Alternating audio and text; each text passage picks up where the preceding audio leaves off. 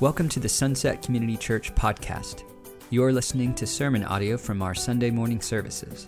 For more information about Sunset Community Church, visit us online at sunsetcommunity.church. I have the distinct privilege to read from God's Word. So um, I'm going to be in Revelation 2, verse 18, going through 29. If you're in the Pew Bible, that's uh, page number 992. Read with me. To the angel of the church in Thyatira, write These are the words of the Son of God, whose eyes are like blazing fire, whose feet are like burnished bronze.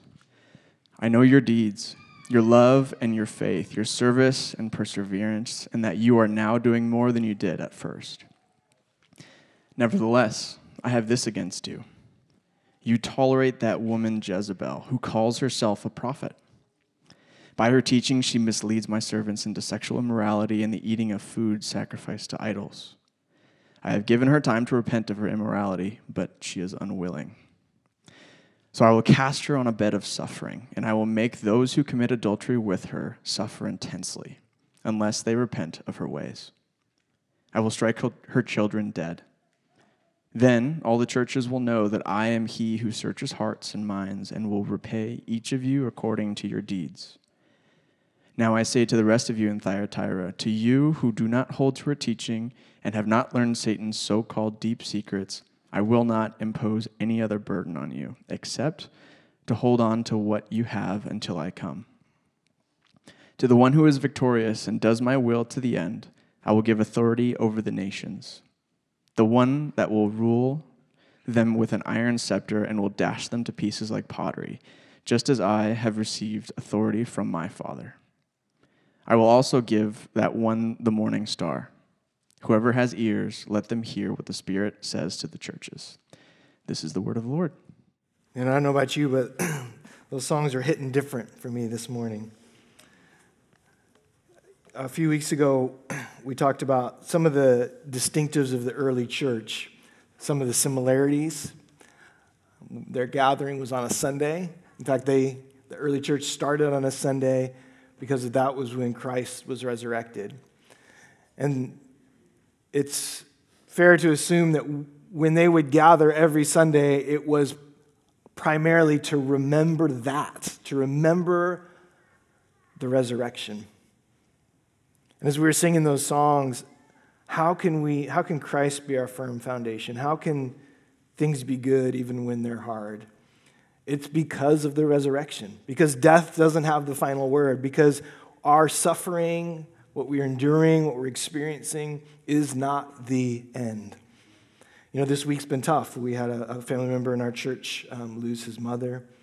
We had others get hospitalized and to a dangerous extent. But those that have placed their faith in Jesus, they don't have to be afraid of death. We acknowledge the pain, but we know that death doesn't have the final word. We've been in this series uh, in the book of Revelation, the last book of our Bible, and Jesus has been addressing his church. And because the resurrection is so important, he wants to make sure that they understand and they hold true to what he has already taught, what he's demonstrated. He wants them to, to stay on the path to eternal life. And so anything that would cause them to deviate is alarming to him, and he wants to address it. And so he's been doing that. He's been uh, commending the churches on the things that are doing well, and he's been warning them on the areas that they might get off track. And several of the churches we've already seen have kind of dealt with similar things. They're all in the same region of the world in the Roman Empire, dealing with the similar, similar cultural things, but every city has its nuances, just like in the Puget Sound, right? Renton is different than Kent, is different than Bellevue, which is different than Seattle. So we're seeing that within these different cities. But there's these common kind of experiences persecution. Christians are viewed as outsiders. They're viewed, I mentioned, as atheists because they don't believe in all the gods. And so they're suffering hardship. And so Jesus is commending them for holding fast to the truth. They're having to deal with idolatry. And by idolatry, we mean like actual idol worship these pagan celebrations that involve immorality of all sorts, of food sacrificed to idols. And so all of the churches are dealing with these particular things, but then they have their specific challenges as well. So in the letter that Kyle just read, we're going to look this morning at a church in a city called Thyatira. Of all the churches that are written to, this is in one of the smaller cities. Um, lots of the same cultural challenges exist as in the other churches. But this particular church is dealing with an issue that is within, that is part of their church body. And this issue seems to be capturing the hearts and the minds of those Christians in that church and distorting the truth, leading them away from what Jesus has taught and demonstrated. So, before we look at the specifics, I, want to point out that this issue that Thyatira is dealing with is really common throughout church history. This idea of false teaching, of, of people coming in and using kind of the language of faith to just change the trajectory of the Christian message and of the way that the church is to act. It's so common that, in fact, uh, the primary warning in many of the early letters to the church in our Bible have to do with this beware. Beware of false teaching. Beware of wolves in sheep clothing. Beware of a gospel that has no gospel power at all. So it's, it was common right from the beginning of the church, and it's common in our culture too. If I say the name Joseph Smith, do you know who that is? He was a supposed prophet that used the language of faith to change the message of Christ. Charles Taze Russell. Does anybody know that one? Maybe a little less known. Jehovah's Witness. If you've been around King County, maybe you've seen Jehovah's Witnesses standing out in front of the libraries with their literature. A self proclaimed prophet that said he knew when Jesus would come back. He was wrong the first time, and the second time, and the third time. And eventually said, Well, he came back, we just missed it. Mary Baker Eddy. Does anybody know that name? Church of Christian Science.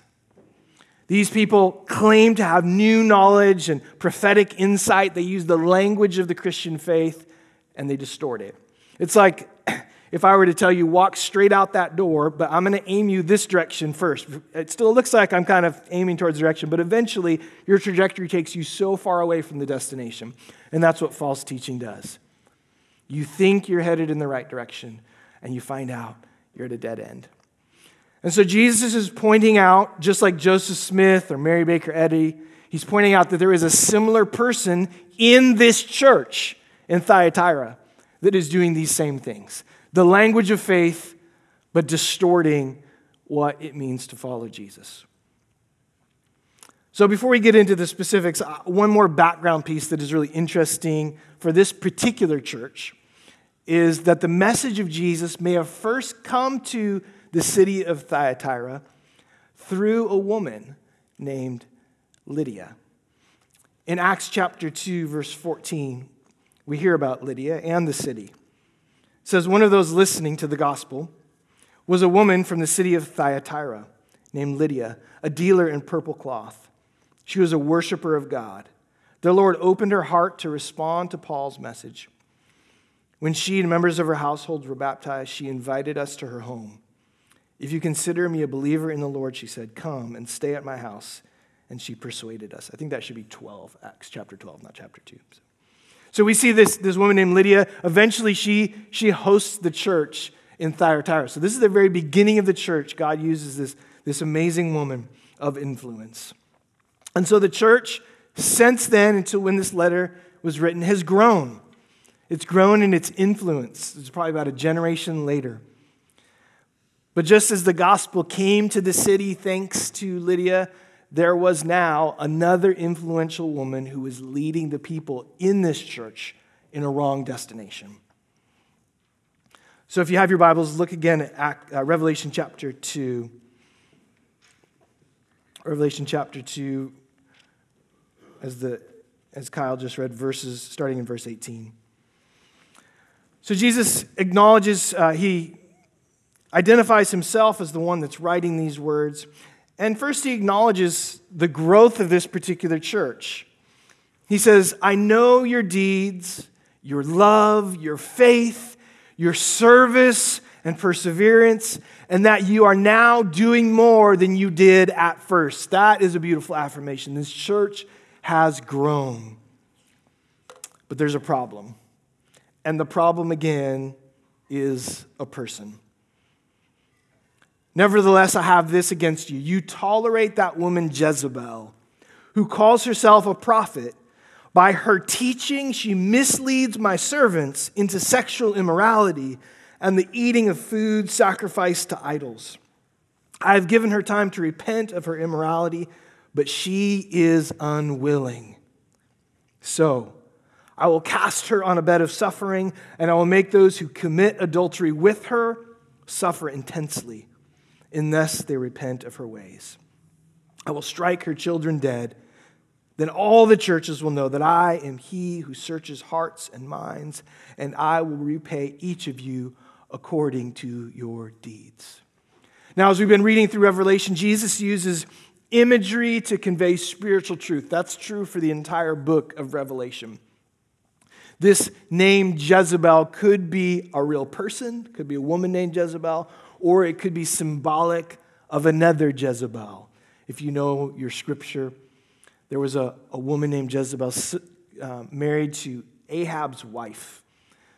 1 Kings chapter 16 talks about how this woman, Jezebel, had incited people against the people of God, led them astray. And so, this Jezebel, like that one, is doing something similar. She's been given time to change, but she hasn't. And so, sudden and immediate judgment is coming. Jesus calls her sinful ways adultery. Again, that could be literal it seems like there's literal sexual immorality happening, but this type of adultery could also be figurative in like spiritual adultery, moving away from the teachings of Jesus. So he calls her ways sinful and adulterous, and he promises that all who would follow in her ways would suffer, and that the judgment would be so dramatic that the churches, plural, would know that Jesus, as God, is the one who searches hearts and minds. So the problem in Thyatira is within, not without. Again, they're, they're certainly dealing with some of the same cultural pressures, but this poison is there. And this poison is a person and what that person is bringing into the church. But before we continue into some of the, the, the words that Jesus used here, it's really important to know that as much as Jesus has every right to deal with this sin swiftly. It is His church, His people. He has given her every opportunity to repent. He's been very gracious. What does he say in verse 23? I've given her time to repent, but she is unwilling. I'll tell you, as I was studying this passage this week, I thought, oh Lord, is there areas in my life that I'm unwilling to repent of? I'm about to preach this message about your judgment, about how much you are concerned about sin. Is there a search my heart, God? Show me if there's any unrepentance in my heart. Last thing I can do is preach a message and have that same issue in my heart. So Jesus gives her an opportunity. This is not like, oh, you messed up once. There's been time. And this is, this is the heart of Christ for us as well. This is how he deals with us. One of my one of the key verses that really highlights this is in 2 Peter chapter 3. It says, The Lord is not slow in keeping his promise, as some understand slowness. Instead, he is patient with you, not wanting anyone to perish, but everyone to come to repentance. This is his heart for us. Who wants us? He is gracious and slow. But there will be a day there will be an account. This doesn't excuse sinful behavior. And that's the issue Jesus is pointing out. He's saying to the church, You have been tolerating this far too long. And so now I'm going to deal with it. What about us? If something similar were happening at Sunset Community Church, how would we deal with it? How should we deal with sin in the church. First of all, as it relates to my sin and your sin, God is not surprised by any of it. We think we can hide it, and we try to hide it. In fact, the very first sin that entered the world, what did Adam and Eve do? They hid. and we see God walking in the garden, and he goes, he goes, Where are you? But it's kind of like, you know, the, when little kids think they can hide and they just cover their eyes like this. You can't see me. That's kind of what Adam and Eve were doing. And Jesus was, God was kind of playing along in some ways. I know where you are, but something is broken. Something has happened. Something has changed between us, and it's sin. We think we can hide, but we can't. Jesus knows our hearts. It's interesting, of all the things Jesus could have instructed his people toward, of all the teachings that could have been recorded in Scripture, most of what Jesus did was just simply reaffirm what had already been taught for hundreds and hundreds of years. Issues of marriage and sex and of being honest, of the value of life, of being generous. This holiness that is a mark of relationship with God was continually reaffirmed in Jesus. So there's no allowance in this following of Jesus for any type of sinful behavior. No glossing it over, no saying, well, times have changed or it's not that bad. The old ways of our life before Jesus have to die. They have to die. But in the words of uh, Miracle Max in The Princess Bride, there's a big difference between mostly dead and all the way dead. those of you who watch this movie know what I'm talking about. For those that don't, I don't apologize at all. Watch the movie. so, what do we do? What do we do when there is clear, unrepentant sin in our lives? What do we do when there is clear and unrepentant sin being allowed within the family of God? How are we to respond? How should we deal with unrepentant sin? Well, the church of Thyatira, they're like, um, we'll just ignore it. We'll just let it be. If Jesus were to write this letter to the church in America, it would probably say, You do you. It's all right. Not, who am I to judge? You do you. You're showing up to church, aren't you? That's enough. Jesus says, Deal with it. Don't let it fester. Again, what is he holding against the church? You have tolerated this long enough. What are some of the reasons we tolerate wrong teaching or wrong behavior in the church? I mean, we don't in other places, right? In our families, if, if a kid's misbehaving, we're like, you do you. I'll just ignore it. I'm sure they'll grow out of it eventually. No, we don't do that. If you have a, a terrible coworker or a terrible boss, you deal with it. So, why in the church do we often just say, ah, I'll just ignore it. We'll just tolerate it. We'll just deal with it. A, f- a few reasons come to mind. Maybe you have some as well. Sometimes this wrong teaching, the reason we deal with the tolerate it, the reason we let it go, is because it actually supports our lustful desires. Deep in us, we're like, well, I kind of want that too. Greed, sex, power. Yeah, I'll let, I'll let, those, I'll let those hang here. Because to be honest, they're kind of appealing. And if other people are doing it, then maybe I can do it too and still be a Christian. Our own lustful desires sometimes are the reason we will not address it. Sometimes we let these things go because well, wrong teaching that kind of moves us away from the centrality of Christ and the obedience of Him and His moral requirements for us, man, it's not very acceptable in the culture. So if we can just kind of soften that a little bit, if we can let a little bit of that, that culture in and just say, okay, well, Jesus and this is okay, all right. It makes it a little easier. We don't have to stick out as much. Sometimes we tolerate it just because we want to avoid conflict at all costs. And I get that. Nobody likes conflict. Even people that wade into conflict don't like conflict. But Jesus makes it really clear that the reality is the most loving thing we can do as a church body is not to ignore sin or to justify it, but to deal with it.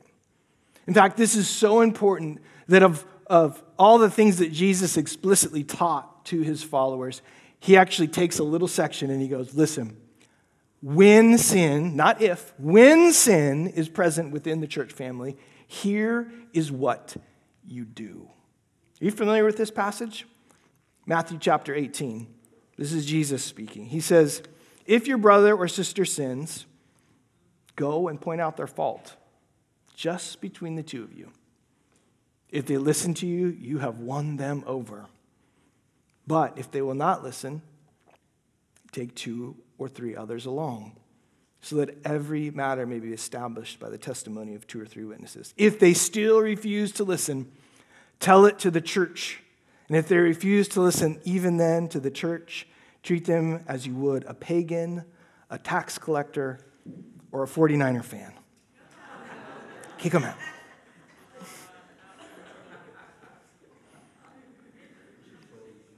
Sorry, I had to get one Super Bowl joke in today, so.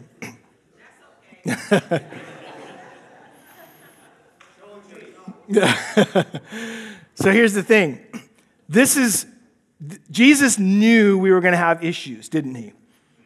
He knew we were going to have issues. He knew that, that this remaining sin, like it's dead, but it's not all the way dead that it was we're going to bring it with us within the church. That's why there is no perfect church. So when these things happen, deal with them. I, I've been thinking about this over the years. I don't think I've ever had as much conflict anywhere in any sphere of my life as I have had in the church. And it's a good thing. It's how I grow, it's how we grow. It's so much easier in our culture when things are uncomfortable just to walk away, to cancel, we can say that, or just to, just to slide out. Nah, this is too difficult. I'm out of here. We do it in our, in our marriages, we do it in our friendships. And of course, if that's the prevailing sentiment in the culture, it happens in the church. Now, this church isn't what I wanted it to be, so I'm out. Jesus says, no, deal with it, walk toward it. Address it. Win your brother and your sister over. So, Jezebel, whoever she is, has been given has been given warning. She's been given time. And instead of repenting, she's now influencing others. And so Jesus would say, It's time for her to go. It's time for her to go. False teaching is poison. And false teaching isn't poison just for the moment that we're in, but it's it's poison for eternity. This kind of thing, when it is allowed to be in the church, leads people away from eternity with Jesus. So it's serious. The preacher John Wesley said, What one generation tolerates, the next generation will embrace. Man, we see that, don't we? it's amazing. I was. I'm a sports guy. I was looking at basketball, some basketball scores yesterday on ESPN.com. ESPN just got into gambling. And so now, under each all of the scores, before the game begins, they have the over under, the money spread. What are they saying? Come on, throw a little money on this game. You can do it now. What one, one generation ago couldn't have imagined that gambling would be mainstream because of the corruption and the destruction that gambling brings to families and societies. And now, what one generation tolerated, the next generation's embracing. We could go, down the list in our culture, couldn't we? And if we think that the church is immune to this, we're naive. We're naive. And so, Jesus, this is a serious thing. There will be lies and immoral behavior in the church, but they cannot be tolerated. There will be justice for those that tolerate them. But also know, also know that God has as passionate a desire for sinners to turn to him. Isaiah chapter 30 says, Therefore, the Lord waits to be gracious to you. And therefore, he exalts himself to show mercy to you. For the Lord is a God of justice. Blessed are all those who wait for him. Ezekiel says, I have no pleasure in the death of anyone, declares the Lord. So turn and live. What is repentance? It is turning away, it's a change of mind. This is the heart of God for Jezebel, and it's his heart for you too. So, as we reflect on this letter today, we see clearly that God is not an absentee father. Jesus sees us, his church. He loves us, his church. And he is protective of us, his church. This letter to Thyatira wasn't just for them, it's for us too.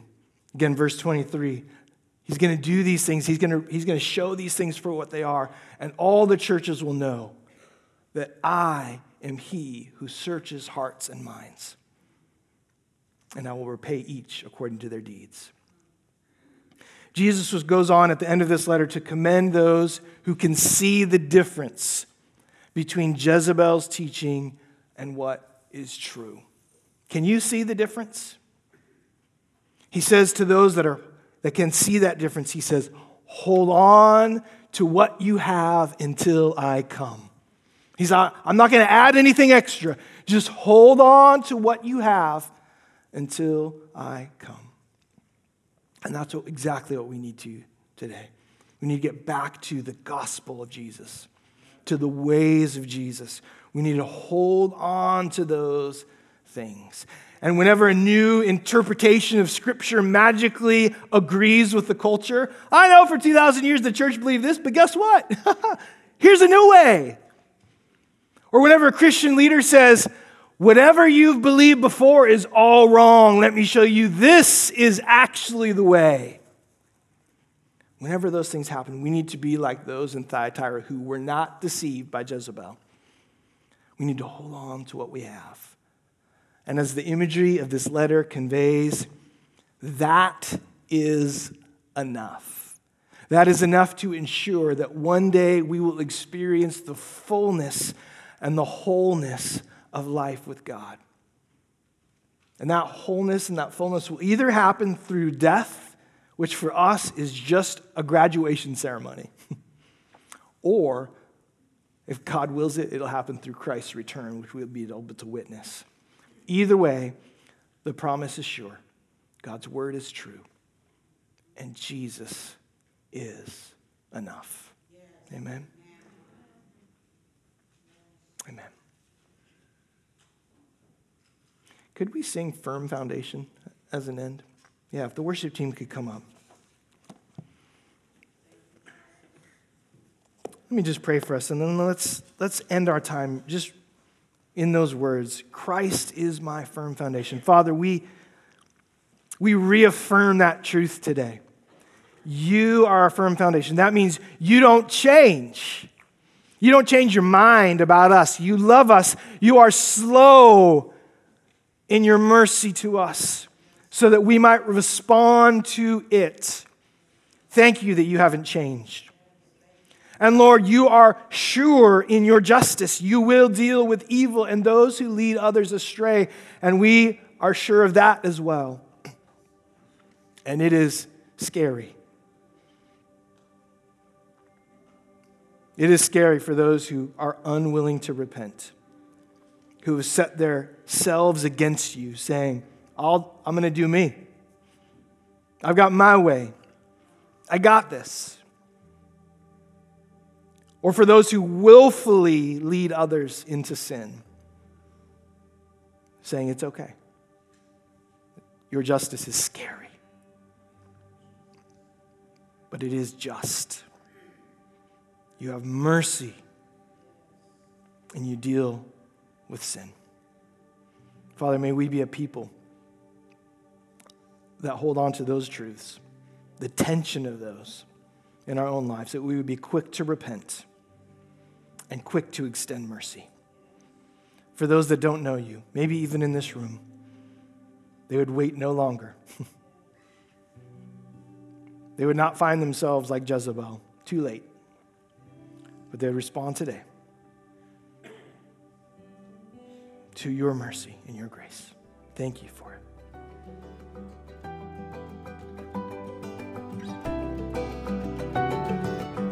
You've been listening to sermon audio from Sunset Community Church. Sunset Community Church is located in Renton, Washington. For more information, visit our website at sunsetcommunity.church.